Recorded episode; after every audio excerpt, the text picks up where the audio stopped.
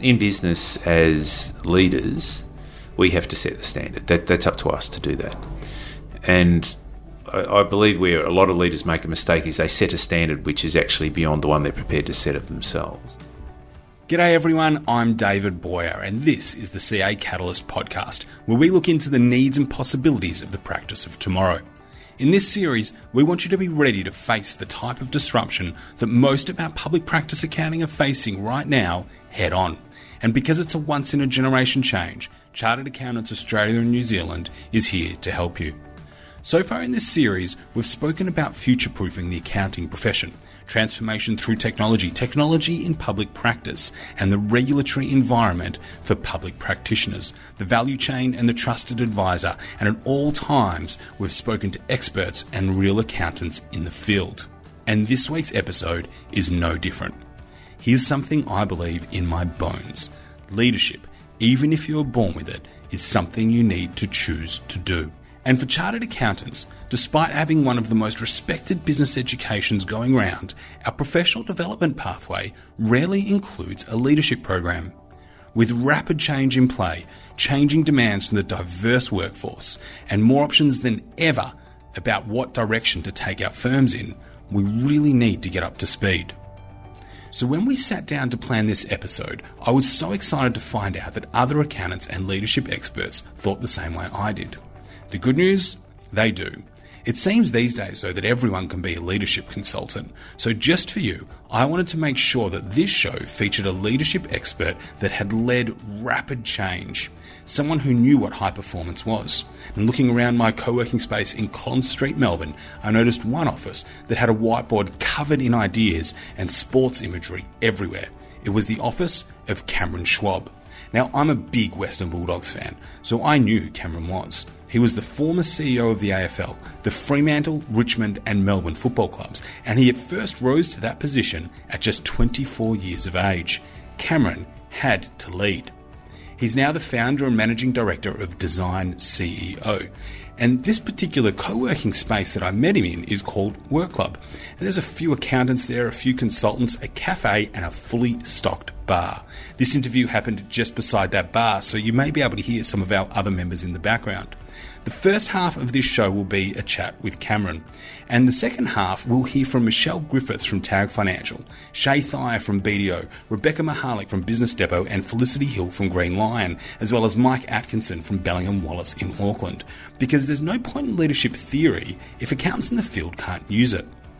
I started off the interview with Cameron by explaining to him what the practice life is like that at some point a talented accountant will get a tap on the shoulder and asked to do some business development because they're in the partner pathway.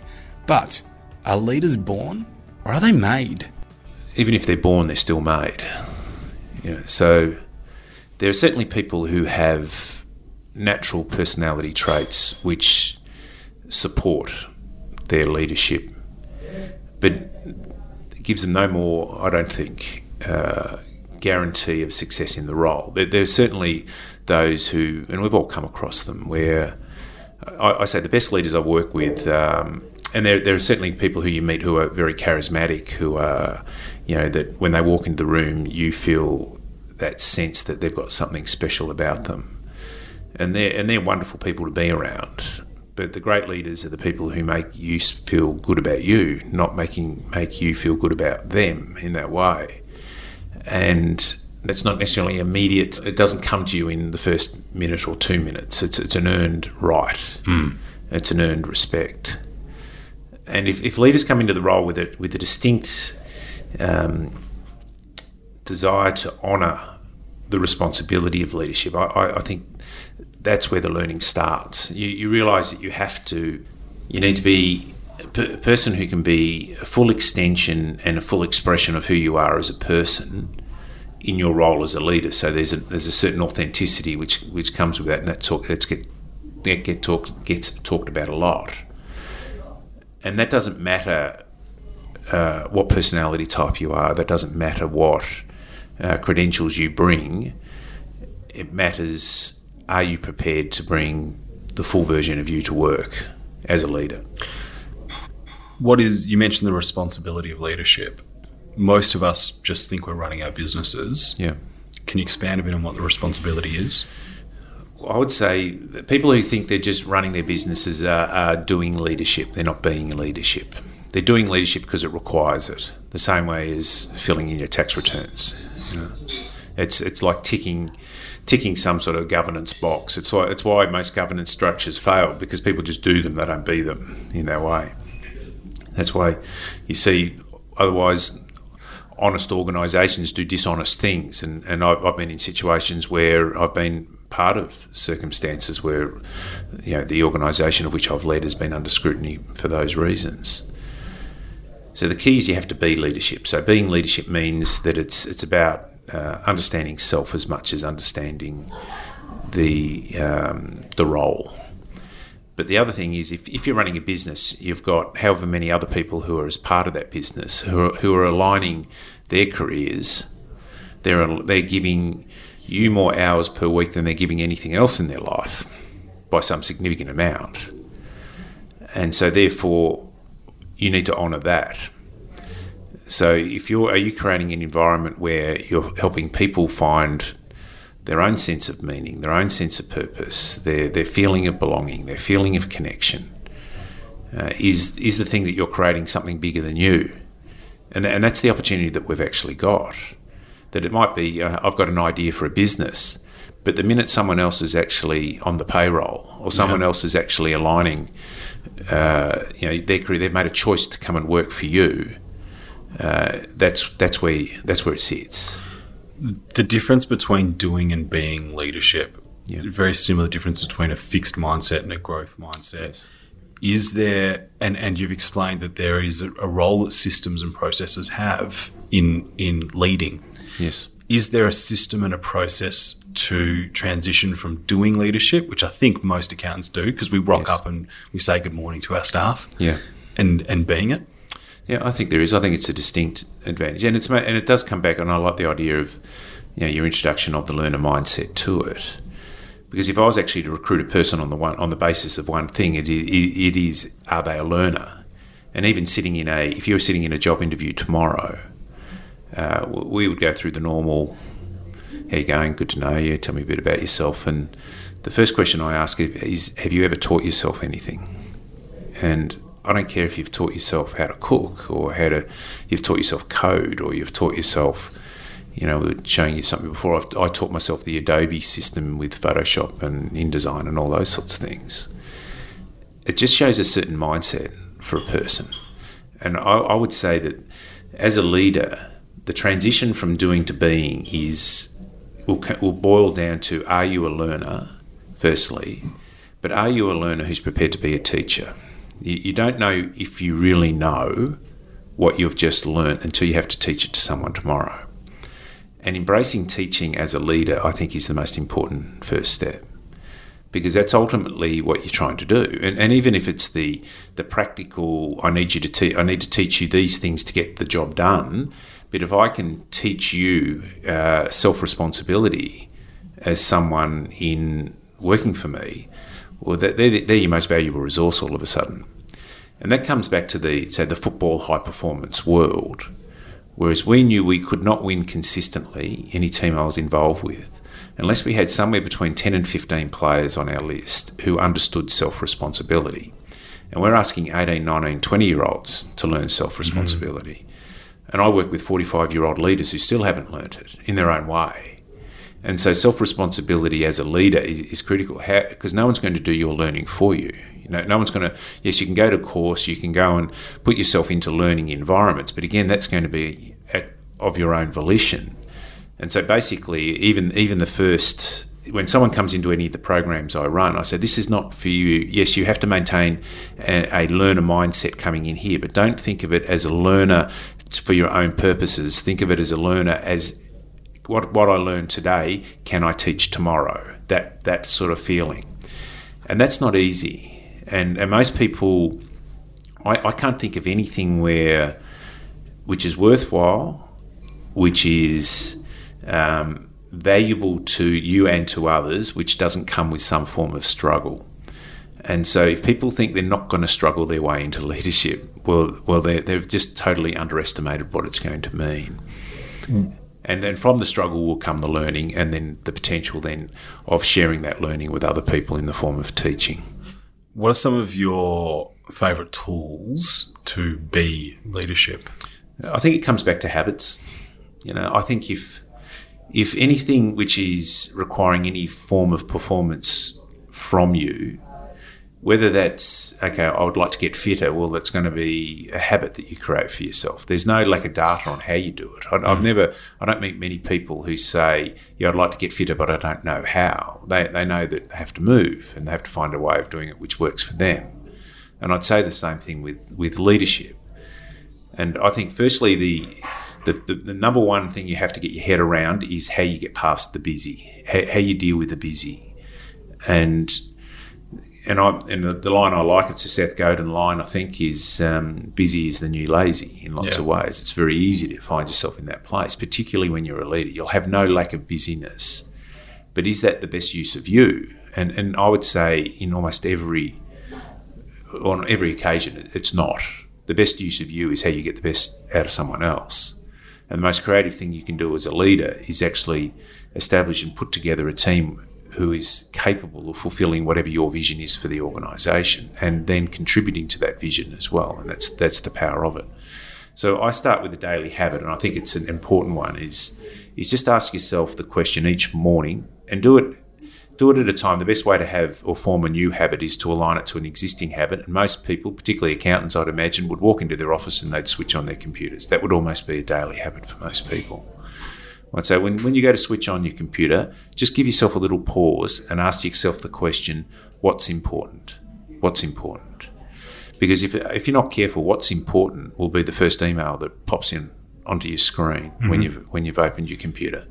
But what's important actually might be, gee, I, I never gave that person who did that terrific bit of work for us, I never gave them the feedback that they deserve at this time. Or, gee, I've procrastinated over that hard conversation I should have been having with this other person about, you know, a lack of effort or a lack of professionalism or something which you, you feel as though, you know, reflected poorly on your organisation.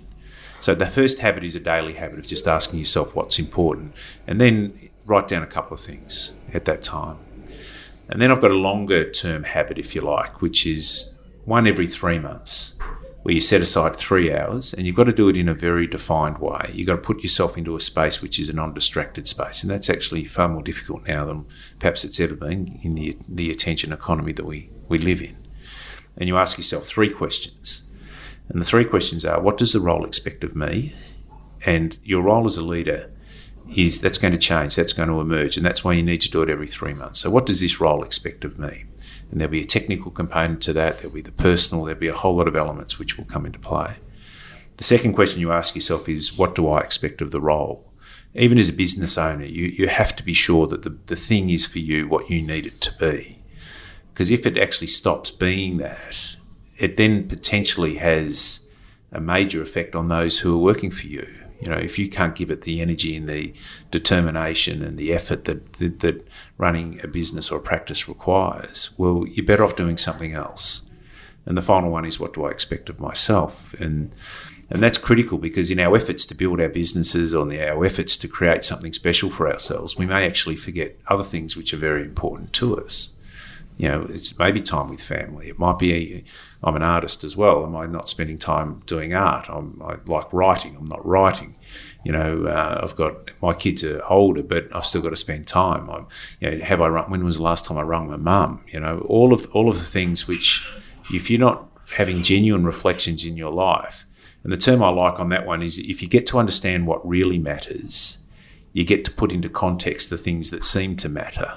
And but if you're not focusing on the really matters stuff, the things that seem to matter will over, overwhelm you, and that, and that's the and that's the real challenge. The minute you step into leadership roles, is that the possibility of overwhelm is always there for you.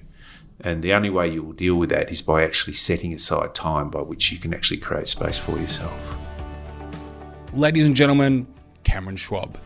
Now, if I had to summarize Cameron's philosophy, it would be cometh the moment, cometh the leader. But does it work in practice? Well, in the next half of this show, we're going to talk to public practitioners to see if what Cameron's talking about really works out in the field. To start with, I asked Shaye Thyer, does she have to set aside time and choose to lead? I am deliberate about choosing to lead because it's not my natural state. So, um, everyone probably has their own views on, you know, psychological testing and all these fancy surveys we fill out that tells us a thing about ourselves. But I'm the one that, that will watch the party more happily than be on the D floor. So choosing to, I have to be quite deliberate because otherwise I don't approach it with energy, and I'm I'm incredibly transparent. So you know, very ineffective um, when I'm doing where I'm when I'm wearing the leadership hat. If I'm not, if I haven't framed my framed like put myself in the frame of mind to do that thing. So yes, I have to be very deliberate. I asked Michelle Griffiths if she worked or led, and her answer blew me away because of how client focused she is with her response. Unfortunately, I do both. I'd love to work less. Um, having said that, the work that I do, I'd like to think, is actually about leading my clients, is providing them with financial leadership um, remember that I'm I'm a chartered accountant, but I'm and I've actually grown up in tax and superannuation and all of these kind of I'll call it elements of the business. But I'm now fundamentally in the investment advisory section of our business. So yeah, my job is providing financial leadership to our clients, but it's also about providing leadership to our team and to the business and to other accountants because that's a big part of what we do as well is actually educating other accountants on strategies and things that they are thinking about with their clients. We kept chatting, and so I asked her, does she need to be deliberate as a leader? Again, she started talking about her clients. No, I think that, and this is just for me personally, I think particularly with the clients, I think I'd, I'd probably just do that reasonably naturally. Um, with the business and with the team, once again, it tends to be my natural propensity. But at the same time, I think there are a lot of elements where you do need to be a lot more deliberate and and conscious about the leadership and the setting the example and you know what are they perceiving versus what am I meaning there's I mean leadership is such a broad brush topic. I mean, we could we could literally talk about that for days. Personally, I'd love to talk about leadership for days, but maybe a podcast isn't the best way to do it. For CA members, though, we have a great solution. If you jump onto MyCA and join the Catalyst community, you can get involved with conversations and help other people out on their leadership journeys. You never know what might happen if your experience is helpful for somebody else. Next up, I spoke to Rebecca Mihalic about leadership in her firm, and her attitude is that when you are leading through change and trying to do things that have never really been done before, leadership is about giving your staff room to make mistakes. To lead change in your organization, you have to be open to change and you have to allow your team to almost be masters of their own universe and be able to offer up solutions that are not immediately shot down, if they have no comfort that their suggestions and wishes for change or solutions to their problems are going to be heard and potentially implemented, then they will resist change not only in the new things they want to do, but everything else because they will just think that this is the way it's done and this is the way it will always be done.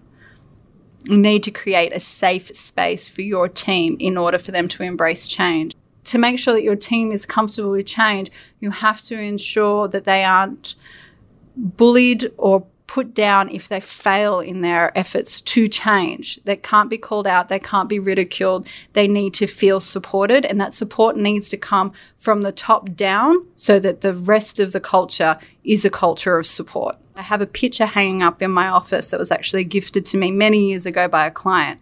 And the image is a comparison between being a leader and being a boss. And at the top is a boss sitting at a desk whipping his staff. And at the bottom is a leader in front of his team pointing the direction and them following him.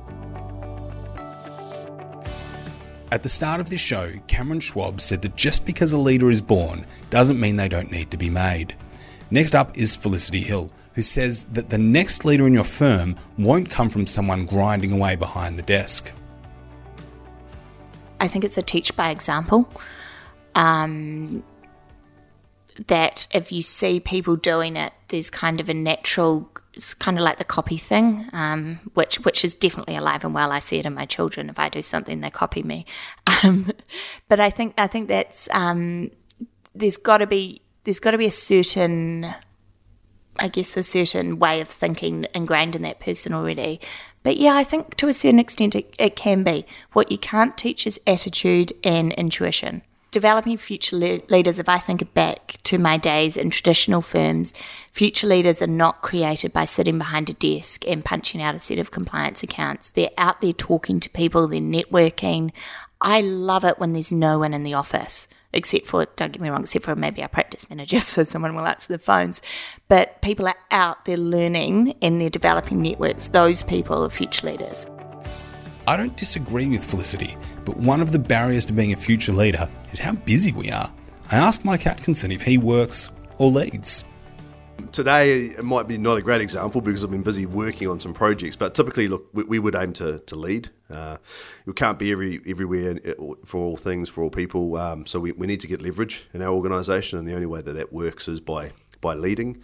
Uh, and the challenge is to make sure that you surround yourself with a, a capable team, more so than you, uh, that want to follow the direction that you're leading them in. Mike and I then started talking about getting staff ready to lead clients. Look, it, it is tough because you don't want to say to them it's going to take them a number of years to get the grey hairs and battle scars, and also sometimes clients expect that. Uh, you know, from from a client's point of view, particularly some big deals. You know, if, if you haven't done it before, it's it's difficult. I remember the the very first time I was doing a deal negotiation, and my client said, "Well, how many of these have you done before?" And it was like, "Well, it's a bit hard to say this is my first one." Um, and, and it was, and it went well. But of course, like until you do one, you never build experience. So, so there is a, a bit of a uh, chicken and egg. I, th- I, think the way that we deal with our young guys is is really trying to involve them as much as we can into uh, into client uh, interactions, whether that be meetings, attending board meetings, or in, between finance sort of monthly meetings, uh, and trying to give as much training as we possibly can in different ways. And it's it's really that sort of that leading and mentoring piece um, that, that we were touching on a little bit earlier. I, I, do think for a lot of them though, there's there needs to be a bit of a realization that you know you, you, nothing beats experience often in this game in terms of advice. And uh, yes, you can have technology, you can speed up your learning, and you can certainly speed up your access to data. But until you've come across certain circumstances, you may not have the EQ or the ability to deal with some of those those things. Uh, so you've got to you've got to keep the young guys engaged and, and take them on the journey. Uh, but a- along the way, I'm, I'm, sure a bunch of them will drop off because they'll think, well, I can get there quicker. Um, and there's that challenge between uh, giving them enough rope to have a go and not setting up your practice to fail because of a risk that they've created. Uh, and, I, and I think often we insulate our young or our team generally by being client facing. We're the ones that um, get it in the air if something hasn't gone to plan. And so we, we t- often will tend to shield the team, and therefore that prevents some of that growth and learning opportunity because nothing nothing prevents you for the real world than being slapped around a few times by a client and getting some home truths. Well, ladies and gentlemen, that's all we have time for in this week's episode of the CA Catalyst podcast, Shaping the Practice of Tomorrow. I hope you enjoyed this show. Leadership is so important for chartered accountants, and CA have a huge amount of resources about it. Go check out the CA library and have a look at all the leadership learning opportunities that CA offers. And like I said before, get involved with the conversation on My CA in the Catalyst group. Next up in this series, we're talking about something I'm really passionate about business model innovation you're going to hear about the cutting edge issues from people who are actually doing it. We're going to talk about offshoring, about technology services, pricing, fixed pricing, value pricing. Every buzzword you've heard will be dissected in the next episode. I'll see you there.